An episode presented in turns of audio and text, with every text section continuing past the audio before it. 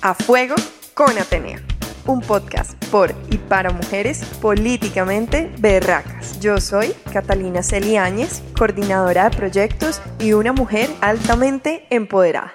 Yo soy Natalia Moreno Guzmán, cofundadora de la Anfibia ONG y poderosamente feminista. Yo soy Marcela Prías, boyacense, hija del feminismo, formada desde el arte y la cultura por Mujeres Rebeldes. Y en este espacio escuchamos historias de vida de mujeres admirables que han contribuido a que el poder sea violeta. Les damos la bienvenida a un episodio más de A Fuego con Atenea. El día de hoy estamos en sala con Marce, también estamos compartiendo sala con Cata y Natalia, quien les está hablando en este momento. El día de hoy les traemos a una invitada asombrosa. Su nombre es Carolina Giraldo Botero, la primera mujer del siglo XXI en ser representante a la Cámara por el departamento de Risaralda. O sea, eso quiere decir que en menos de 23 años no ha habido una mujer representando a Risaralda en la cámara. ¡Qué dicha, qué orgullo! Durante el transcurso de la entrevista nos contará quién es, pero como un abrebocas, les cuento que fue autora de la política pública para las mujeres en Pereira y denunció públicamente una olla podrida de corrupción en Risaralda. Así que Carolina, es un gusto compartir sala contigo. Es un gusto para mí estar aquí en este espacio con ustedes feliz de poder participar y sí, pereirana en la política, pereirana en el Congreso y hace 25 años no tenía Risaralda una mujer representante a la Cámara, entonces pues ahí se van abriendo espacios para las mujeres. Claro, sí, espacios que todas necesitamos y que le apostamos desde un comienzo y desde que somos unas niñas también para poder tener como, como esa representación femenina de dónde eres, cuáles son tus raíces, bueno, yo soy pereirana y además soy pereiranísima. Es decir, mi familia toda es de Pereira. Eh, aquí estoy tomando cafecito porque el café es muy importante en la vida y en la crianza en la zona cafetera. Y, y soy absolutamente de allá, pero vine a hacer la universidad en Bogotá. Luego estuve fuera del país varios años estudiando también y luego volví, volví a Bogotá volví a Medellín, fui profesora, fui funcionaria pública y soy historiadora. Entonces para los 150 años de mi ciudad dije, quiero estar en Pereira porque soy historiadora, quiero hacer cosas sobre historia de Pereira y tal vez para los 200 años ya no esté por aquí. Entonces mejor aprovechar el momento, ahí volví a mi tierra y nunca había pensado que iba a terminar participando en la política. Nunca, yo era ratón de biblioteca absoluto, investigadora, eh, introvertida, poquitos amigos, sí, digamos, líder estudiantil y esas cosas, pero nunca pensé en estar en la política electoral. Y ya fue cuando volví a mi tierra que dije, uy, siempre es que pasan unas cosas que a uno le duelen mucho y bueno, por ahí empezó este camino. Nombrando todo lo que tú estás diciendo, me parece y me causa mucha curiosidad cuál fue la primera motivación para empezar e incursionar en la política. Es que yo, a ver, yo estudié historia y ciencia política, pero les cuento, ni siquiera votaba. Ah. Era así de apolítica. Politóloga, pero todo el tiempo cómodamente detrás de la barrera, haciendo el análisis político, haciendo el análisis histórico. Además me gustaba la historia colonial, entonces estudiaba mucho cosas de corrupción, pero en el periodo colonial, o cosas relacionadas con género, pero en el periodo colonial, o sea, solo con muertos. Ah, sí, yo estudiaba los muertos y era maravilloso porque pues los muertos pues a uno no lo amenazan ni salen a decirle cosas. Entonces eh, pensé que siempre me iba a quedar así, como más como una observadora o una analista, pero en realidad todo empezó porque en mi ciudad me di cuenta que cosas que deberían ser muy evidentes en el siglo XXI no pasaban. Por ejemplo, en Bogotá hay una ciclovía y hay una ciclovía hace más de 40 años. Y todo el mundo ama la ciclovía y es un emblema de Bogotá y nadie se imagina a Bogotá sin ciclovía. Resulta que cuando yo llegué a Pereira tuvimos que recoger miles y miles de firmas para lograr que hubiera ciclovía en Pereira. Entonces uno dice, ¿cómo es posible que no hubiéramos tenido antes una ciclovía y cómo es posible que esto tenga que ser una lucha ciudadana?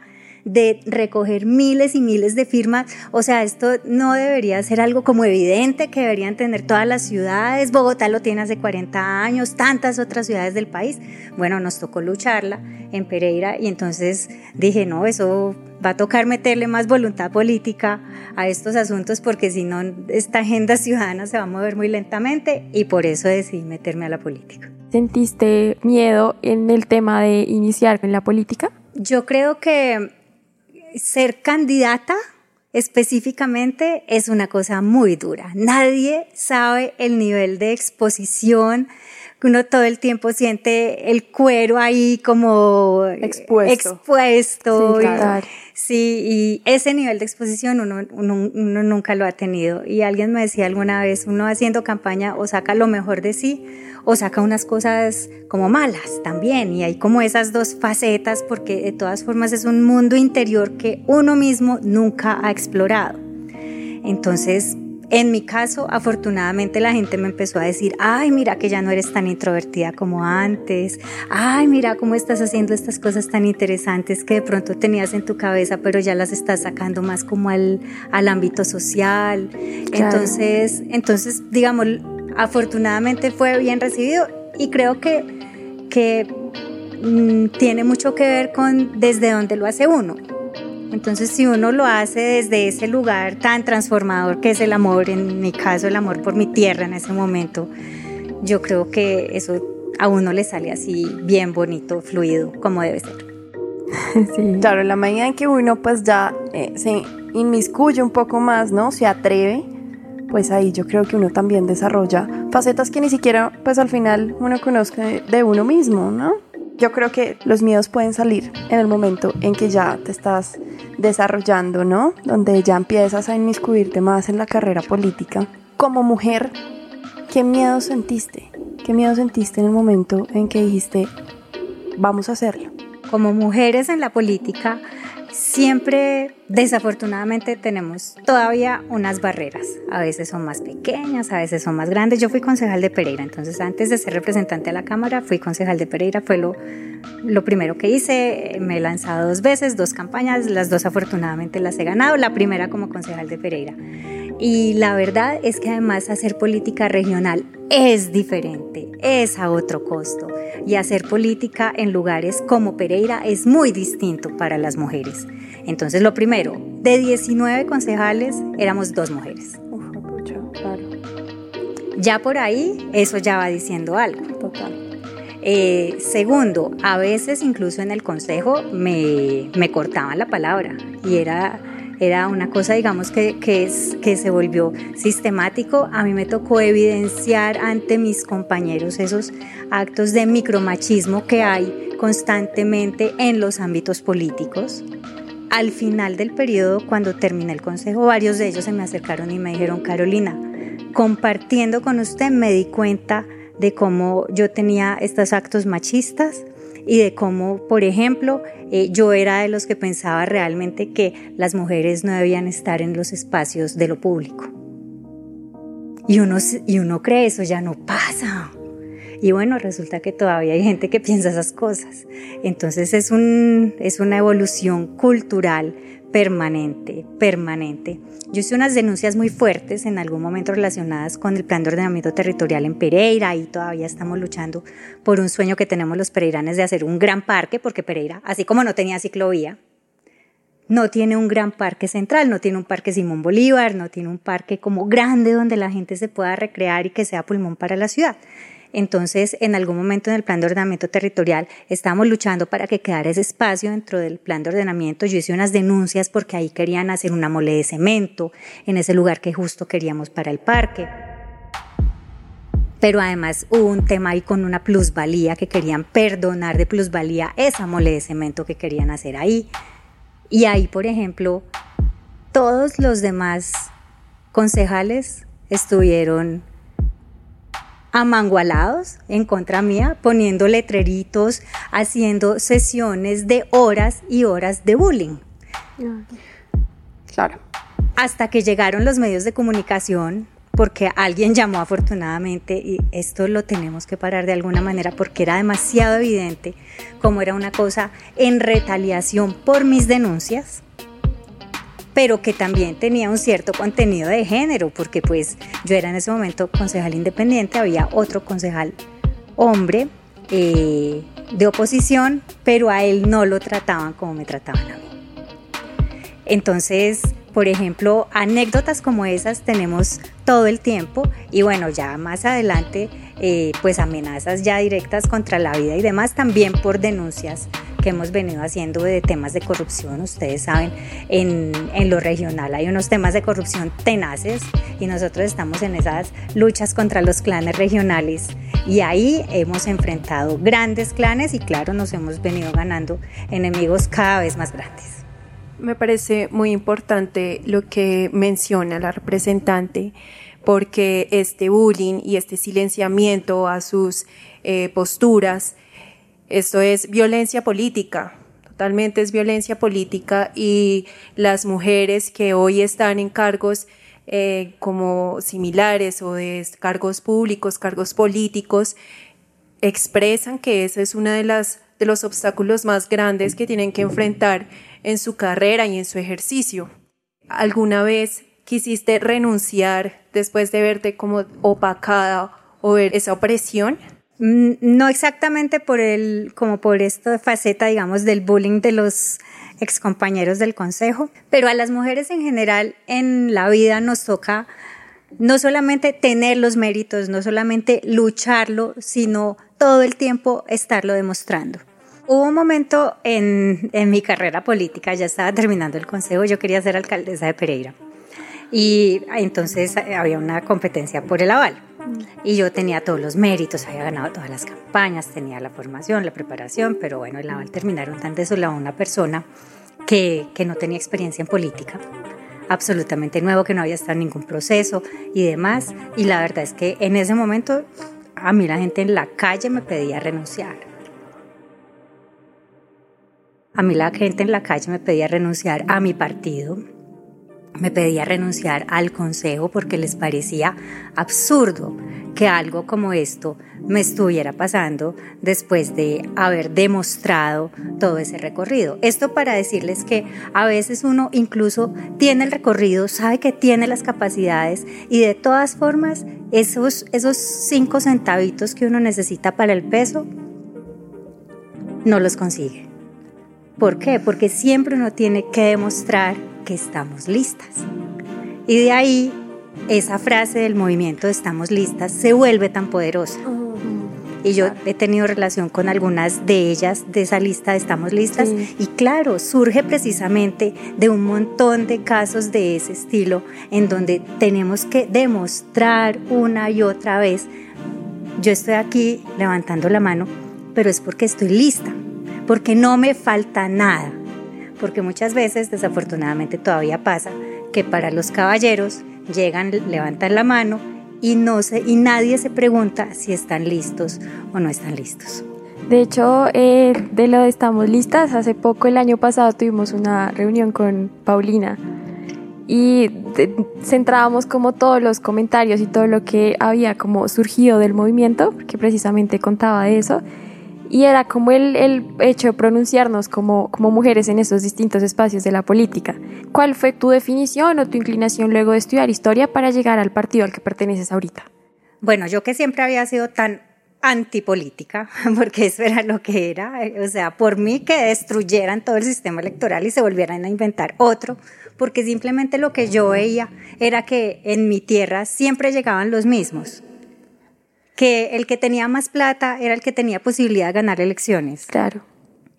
Que si no era comprando votos y llenando buses, nadie ganaba. Y eso es lo que muchas veces vemos en la política regional. Ahora, como yo viví un tiempo en Bogotá, pude tener cercanía con algunas campañas y me di cuenta, esto fue la campaña de Angélica Lozano al Consejo hace muchísimos años, pero me di cuenta como en esa campaña no hubo ni compra de votos, ni llenaron buses, que ella lo que hacía era debatir con ideas. Y dije, ve, Me gusta, interesante. Si ella lo puede hacer, a lo mejor no es tan difícil. sí. a lo mejor no es imposible. Y yo creo que esos referentes siempre son valiosos. En mi caso, digamos, fue ese un referente, pues como por motivos más de vida personales, yo eh, había tenido como una cercanía con ella. Entonces eso me llevó a conocer cómo hacía la campaña en ese momento que fue su campaña al Consejo. Y y bueno, ella tenía una causa con la que recogía firmas y entonces cuando yo me fui a vivir a Pereira, entonces surgió esta causa de la ciclovía y yo fui la que propuse, recojamos firmas, hagamos esta recolección de firmas y bueno, recogimos y recogimos miles de firmas para dos causas, mejor dicho, yo me lancé al consejo creyendo que no iba a tener que volver a recoger firmas, después seguimos recogiendo firmas, luego llegó la consulta anticorrupción y seguimos recogiendo firmas, eh, hoy puede que sigamos recogiendo firmas. seguramente. seguramente pero, pero todo esto para decirles, sí, uno a veces tiene como un referente, que es el que le dice a uno, mire que sí es posible hacer las cosas distinto. En mi caso en Pereira no existía siquiera la política alternativa, eh, un poco más hacia el centro, había, digamos, política alternativa, eh, más, digamos, como de una izquierda más tradicional, pero no había espacio o no se, no se creía que existiera el espacio para la política alternativa un poco más hacia el centro. Ah, ok. Entonces, eh, yo abrí ese espacio. Sí, entonces a mí me ha tocado en realidad iniciar todo un proceso, iniciar todo un proceso eh, que para mí fue en el Partido Verde porque era el que le estaba apostando al tema de la bicicleta, la cultura ciudadana, el espacio público, eh, que son los temas que yo había venido trabajando desde colectivos ciudadanos en Pereira. Entonces, por eso fue por, por el Partido Alianza Verde.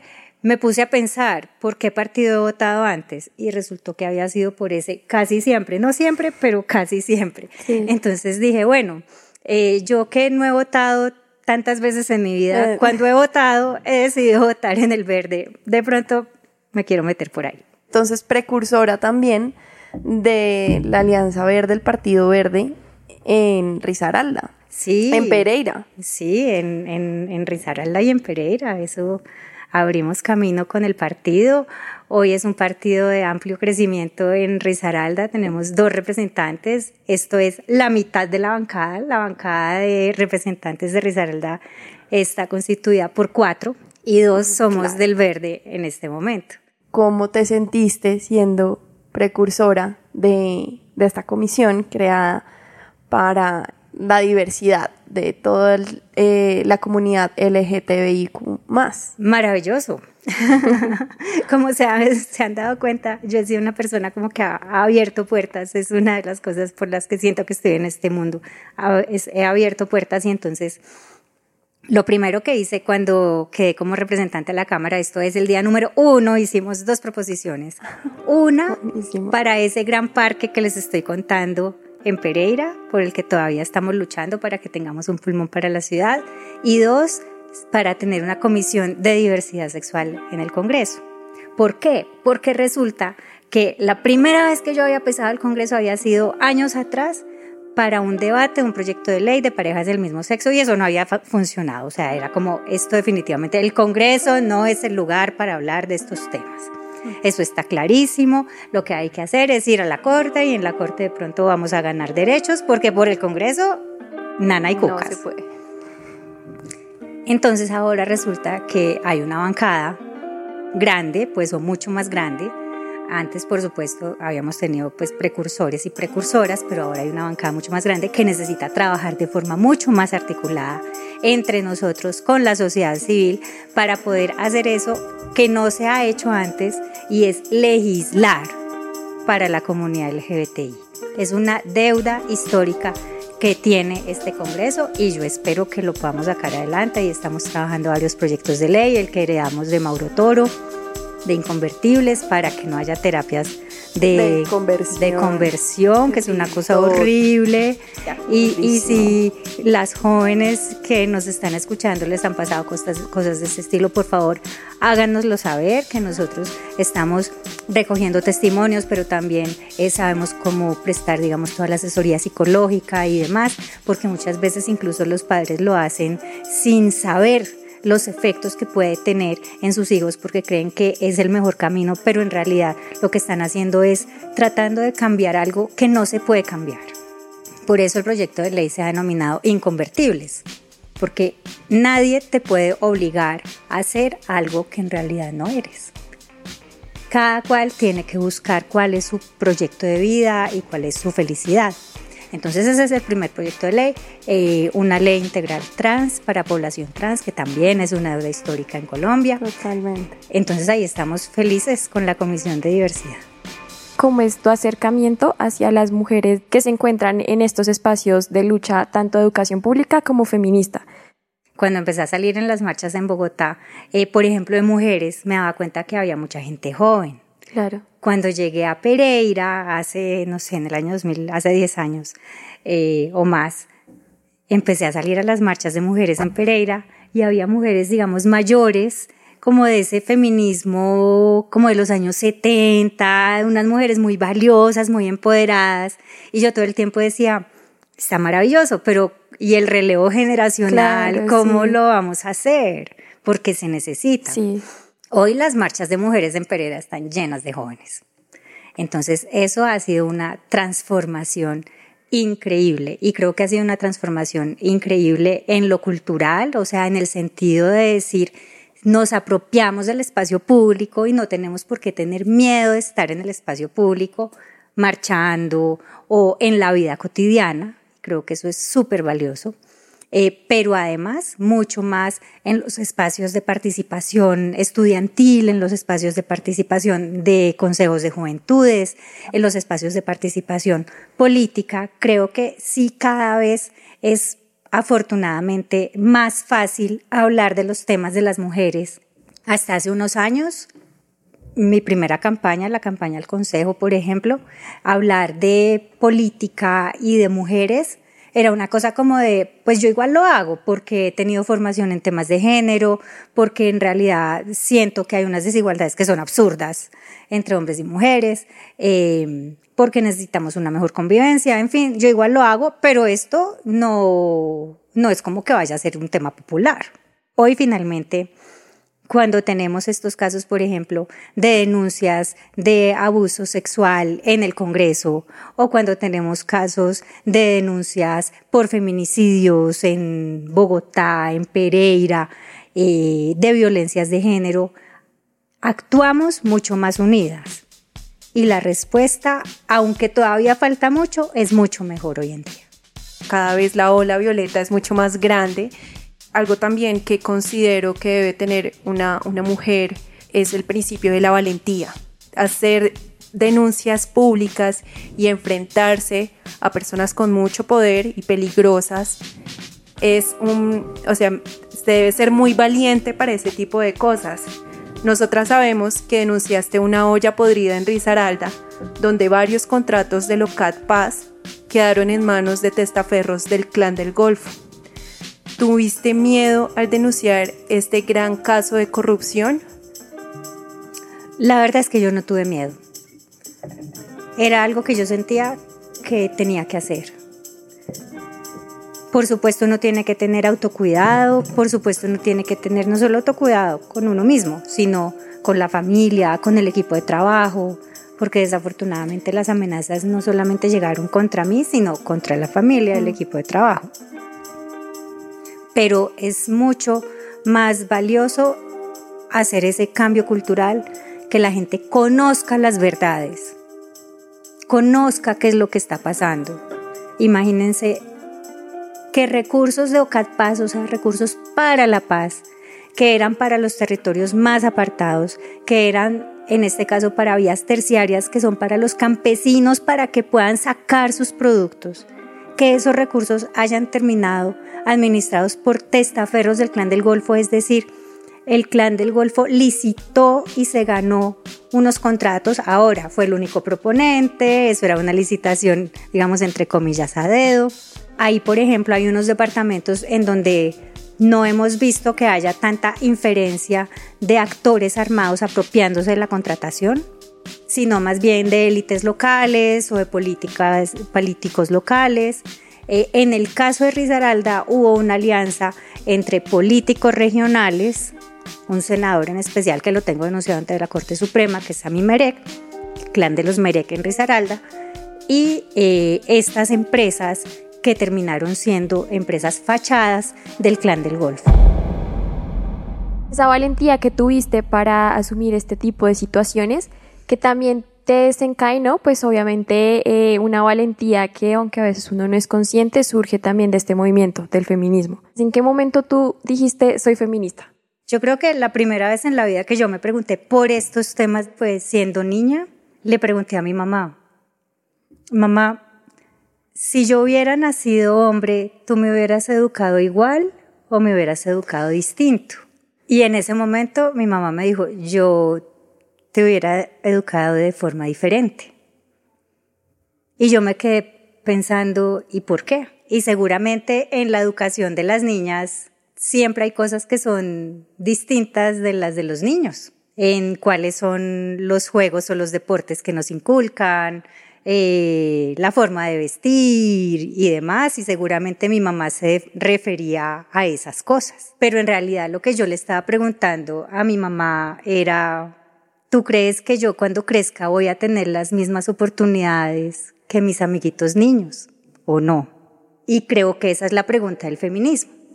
¿Qué consejo quieres darles a las mujeres jóvenes que hoy sueñan con asumir cargos de liderazgo? Las capacidades las tenemos, las que no tenemos las cultivamos, todas tenemos diferentes fortalezas, talentos en la vida, hay que saber, hay que saberlos explotar, pero tener en cuenta que tanto para hombres como para mujeres, sin importar eso, sin importar el género, el límite es la imaginación.